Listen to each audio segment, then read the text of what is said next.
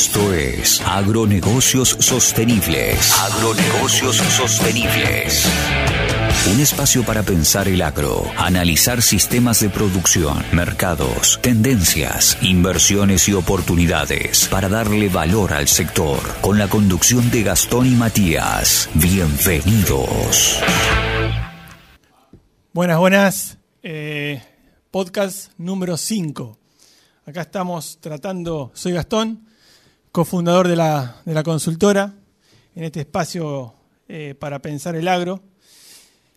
Vamos a tratar un tema que, que generalmente está la, producción en este país está volcada de esta forma y es alquileres. Eh, así que Matías va a hacer un desarrollo.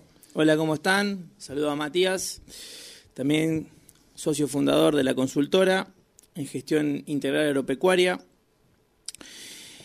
Y como lo que nosotros decimos que somos nos, nos, nos lleva, vamos a tratar el, la parte de arrendamiento desde el punto de vista teórico-práctico y vamos a también a trasladarlo a parte de números y, y, estrategias a definir. Un juego, un juego financiero. Exactamente. El arrendamiento, bueno, como todos sabemos, hay una persona que es propietaria de un inmueble rural, básicamente agrícola, ganadero, y hay un productor, un empresario agrícola que alquila esa superficie para explotarla y producirla. ¿Qué es lo que dice nuestro Código Civil? El Código Civil determina que un contrato de arrendamiento tiene que tener como un plazo mínimo tres años y un plazo máximo de diez años. Ahora, a veces pasa que en la práctica nos encontramos que todos los contratos se celebran solamente el plazo mínimo de un año. Y ustedes dirán, ¿por qué pasa esto? El espíritu del Código Civil, cuando uno lo, lo trae y lee un poquito, tiene su sentido y es algo que, eh, que al menos nosotros compartimos, es que lo que busca en tres años es que se cumpla un ciclo productivo y económico y donde se garantice el correcto uso y explotación de los recursos naturales, es decir, tratando de que se haga un manejo, una rotación de cultivo adecuada, no solo para sacar un rédito económico de ahí, sino también busca que el propietario, en este caso, mantenga su recurso en un nivel aceptable para poder seguir explotándolo. Eso es lo que dice el Código Civil, plazo mínimo de tres años, porque se estima, hay otros autores que dicen que el plazo mínimo debería ser cinco, pero bueno, si uno dice tres, uno dice cinco, pero en nuestra práctica se celebra en uno, ustedes dirán por qué.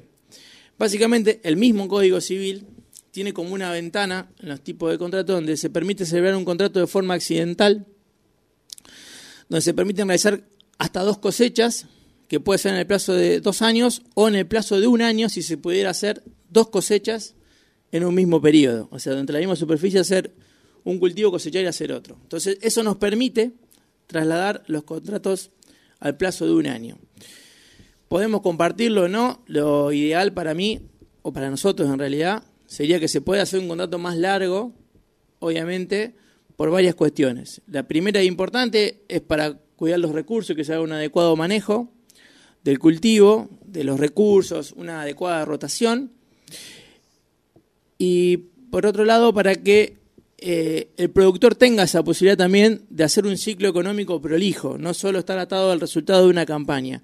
Y para aquellos productores que, se, que arriendan, que tienen su, su, su actividad basada en arrendamiento, porque tienen o poca tierra propia o porque su actividad es, tiene esa forma, esa estructura, le permite minimizar el riesgo de rinde, porque al tener tres años una determinada superficie y poder mantenerla en el tiempo permite hacer arreglos en zonas similares o cercanas, o por qué no al lado, entonces te permite tener todo el cúmulo de, de producción en una misma zona con un, una estimación promedio particular, minimizando el riesgo de la inversión. Y, y, a su vez bajando los costos fijos. Exactamente, porque tiene todo cerca, la logística más cerca. Si eso, si eso encima se combina con estos ciclos de tres años y rotación de cultivo, también se mezcla también el, el riesgo climático.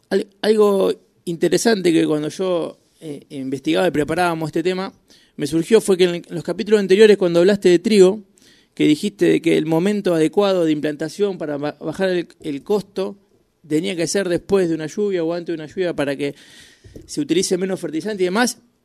Cuando yo dije, ¿por qué no tenemos todos los campos cerca? Sería un, una buena opción para valorar eso también, porque no es lo mismo tener el trigo acá y tenerlo a determinada cantidad de kilómetros o tenerlo en la zona como para poder hacerlo sí, al mismo momento. Ahí se, se, contrapone con tema riesgo también. O sea, es una hay que jugar ahí O sea, disminuye el costo fijo, pero aumenta el riesgo al tener todo en el mismo. en Exactamente. zona. O sea, Eso es- una. Hay que evaluar un promedio, digamos. Hay Tal que pensar. pero bueno, es una, una forma. Contrato de arrendamiento, tipo de contrato que nos encontramos, básicamente el de arrendamiento, que es a través de un precio fijo determinado, o a veces se pacta en quintales por hectáreas, y esos quintales a determinado precio o al, o al disponible al momento de liquidación. Puede ser también un pago en especie, que se puede acordar con el propietario, un pago en especie, se, se puede pagar en granos, no como canje, sino el pago del arrendamiento en granos. O se puede hacer un contrato de parcería, que es cuando el propietario conjuntamente con el productor comparten los frutos de ese cultivo y van a porcentaje. Se usa mucho el contrato de parcería por una cuestión impositiva, pero también hay zonas donde los rindes son muy variables y se celebra este tipo de contrato para, también para, para no pedir ni un contrato fijo y que el productor tenga incentivo a producir. Eso generalmente sucede en lugares donde no hay mucha demanda de parte de los de quienes arriendan, entonces el dueño el dueño eh, se tiene que adaptar. En En zonas el- que son muy atractivas, el, quien, quien elige es el dueño. Exactamente, cuestión de oferta y demanda o de primera línea y segunda línea. Y riesgo, que ahí también está, ahí siempre está metido el riesgo. Así es. Esos son los tipos de contratos que existen. Eh, las diferencias básicamente se encuentran en la parte impositiva. Respecto al IVA y ganancias, el contrato de arrendamiento está exento de IVA, no se paga arrendamiento IVA por el, por el contrato en sí. Lo que sí, si el contrato se arregla en granos o en quintales o el productor acuerda entregar granos al propietario, al momento de que el propietario venda los granos, tributa IVA por, por esa venta, pero el hecho imponible es a la venta de los granos recibidos en concepto de alquiler y no del alquiler en sí. Respecto de ganancias, sí, cuando uno eh, registra un contrato de arrendamiento, tiene que ir pagando ganancias en, en base al de- devengamiento, independientemente de cómo sea el acuerdo entre partes del pago. Es decir, si yo hago un contrato de, ju- de julio a junio, yo por los meses de vengado a diciembre, 31 de diciembre, tengo que tener el concepto de ganancia por haya cobrado o no esos alquileres. Y con respecto a ingresos brutos, el contrato de arrendamiento depende de cada jurisdicción. Básicamente en la provincia de Buenos Aires tenemos un 5% de alícuota sobre el concepto del canon de alquiler. En cambio, el contrato de parcería, que es en el que se comparten los frutos, no tributa IVA de la misma forma, no paga ganancias porque es un contrato que va a pagar ganancias a la venta. Es lo mismo sucede que con el IVA. En arrendamiento, la ganancia se produce al momento de que el propietario vende el porcentaje recibido en pago de- del alquiler. Y con respecto a ingresos brutos, al no haber una venta, no está, el contrato en sí no está alcanzado por ingresos brutos. Entonces, básicamente, Y a su vez hay algún gasto también que, que el- quien alquila evita. exactamente. El, el gasto final sería. Entonces, de esa forma, se utiliza el decorato de parcería por una cuestión fiscal impositiva, pudiendo, entre partes, privadamente acordar otro tipo de, de cuestiones. Lo interesante es que cuando se reciben granos, o sea, se acuerda un contrato en especies, el que recibe tiene que estar inscripto en el, en el RUCA, ¿sí? en el Registro Único de Comercializadores de Agropecuarios, de granos, y lo mismo en el contrato de parcería. Y los contratos se deben registrar en el CISA, para FIP, todos los contratos deben estar registrados en ambos casos. Bueno, eh, yo lo que quiero proponer es un juego respecto a cuándo pagar el alquiler. A ver, vamos, vamos a hacer un- una simulación entre una persona nueva al mercado de granos, al- a lo que es producción, entre una persona de otro, de otro rubro, una persona que, que- hace su primer aporte. Eh, y la pregunta es, ¿cuándo pagamos el alquiler? ¿Cuándo la- ¿Cuál sería la opción? Y lo queremos, lo quiero presentar con una cuestión eh, financiera, cuestión que, que quizá no estamos tan involucrados los, los empresarios del campo, pero que, se torna fundamental cuando uno ve los, los índices. Eh, en este caso lo que planteo es, para hacerlo bien simple, unas hojas de primera, con un arrendamiento de, de 17 quintales por hectárea, eh, y eso nos da la posibilidad de pagarlo de manera anticipada, de manera adelantada, que sería eh, en mes de ahora, mes de julio, agosto, o la posibilidad de, hacerlo en eh, abril, mayo, a cosecha. Y hay varias cosas que, empiezan a, conjugarse. Eh, para que tenga una referencia, eh, este año a mí me da un rendimiento de indiferencia a una soja de 320 dólares de 32 quintales. Entonces, haciendo ese juego, si nosotros solamente dejamos el alquiler que influye en el 50% del costo de, la producción, si nosotros trasladamos el, alquiler a, a, pago cosecha, pasamos de, una, de un retorno sobre la inversión de un 24% a un 51%. O sea, mejoramos en, un, en, en, más del 100% el retorno sobre la inversión realizada. Eh, solamente trasladando el, pago de alquiler. O sea, ¿a qué voy? Cuando uno ingresa en la, en la, en la actividad y negocia con los dueños de campo, con estos números que estoy marcando, es mucho más importante trasladar el, alquiler a cosecha que lo que vale el alquiler en sí. Si uno pagaría 16 quintales de contado o 18 cosecha, no tienen que dudarlo en llevarlo a cosecha, porque el número eh, por inversión, el retorno sobre la inversión, deja muchísimo mayor caudal en este caso. Y hay otra cuestión que también ya lo veníamos mencionando. Si uno traslada el, pago, estamos suponiendo que, es una persona que ingresa en la actividad, por lo tanto no tiene granos a su favor, no tiene granos almacenados. Si uno traslada el pago a cosecha, es el momento donde, donde surgen dentro de los precios históricos, por una cuestión de, volumen, los precios mínimos eh, del año. Para dar una referencia, el precio que hoy se está pagando por una soja, eh, digamos, el, futuro que uno ve al momento de cosecha, eh, son 320 dólares, los números que se están haciendo hoy, cuando en realidad hoy estamos teniendo, perdón, el, precio que, estamos teniendo Sí, está bien. Eh, son 320 dólares y, hoy estamos manejando 330, 335. O sea, estamos un, eh, un 5 10%, entre un 5 y un 10% por encima del precio de cosecha. Entonces, si uno no tiene el, cereal disponible, es fundamental pagarlo a cosecha para tener los precios históricos más bajos y no hacerlo de manera anticipada a un costo que está un 15% por encima. O sea que una regla sería trasladar el alquiler a, campaña vencida, por así decirlo, a julio del año siguiente, al valor disponible de ese momento, porque nos encontramos de una ventaja en relación a las cotizaciones por estar en la curva más, baja por una cuestión de haber mucha oferta. Y otra, otra cosa más, me puse a jugar un poquito más. Dije que el costo del alquiler representa el 50% de la producción total.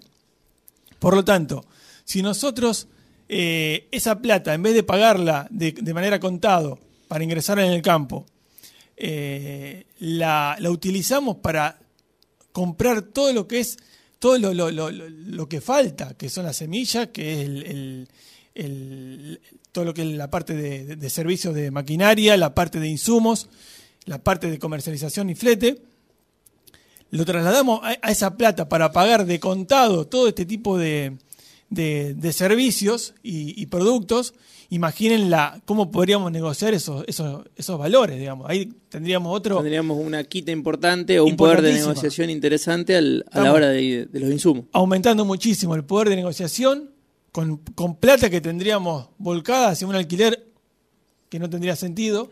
Entonces, la regla general, eh, sin duda, es trasladar el, alquiler, el pago del alquiler hacia, hacia cosecha. Y jugando un poquito más todavía, imaginen lo que, lo que sería este número si estamos hablando de un doble cultivo y que a su vez estamos teniendo un ingreso a fin de año, sería medio año calendario con, la, con la, cosecha de arveja y, trigo o trigo, estamos teniendo un ingreso sin haber pagado el alquiler. O sea, el número que yo marqué, que es del 100% de retorno sobre la inversión respecto al forma de pago, sería aún superior eh, tomando un doble cultivo. Eso fue el juego que, armé a nivel financiero. Ahora, después hay que ver el mismo aspecto a nivel productivo. El recurso más limitado que tenemos es la, tierra. Si nosotros que somos arrendatarios eh, nos ponemos a evaluar eso, nos damos cuenta que teniendo esa limitante en lo que es tierra, no podemos desaprovechar lo que es agua y, energía y luz. Estamos apostando a un cultivo como la soja, como el maíz de primera, apostamos todas las fichas en cuatro o cinco meses y estamos dejando de lado seis o siete meses eh, de agua y sol que nos podrían estar produciendo. Entonces, es una forma fundamental para disminuir el riesgo y aumentar la producción.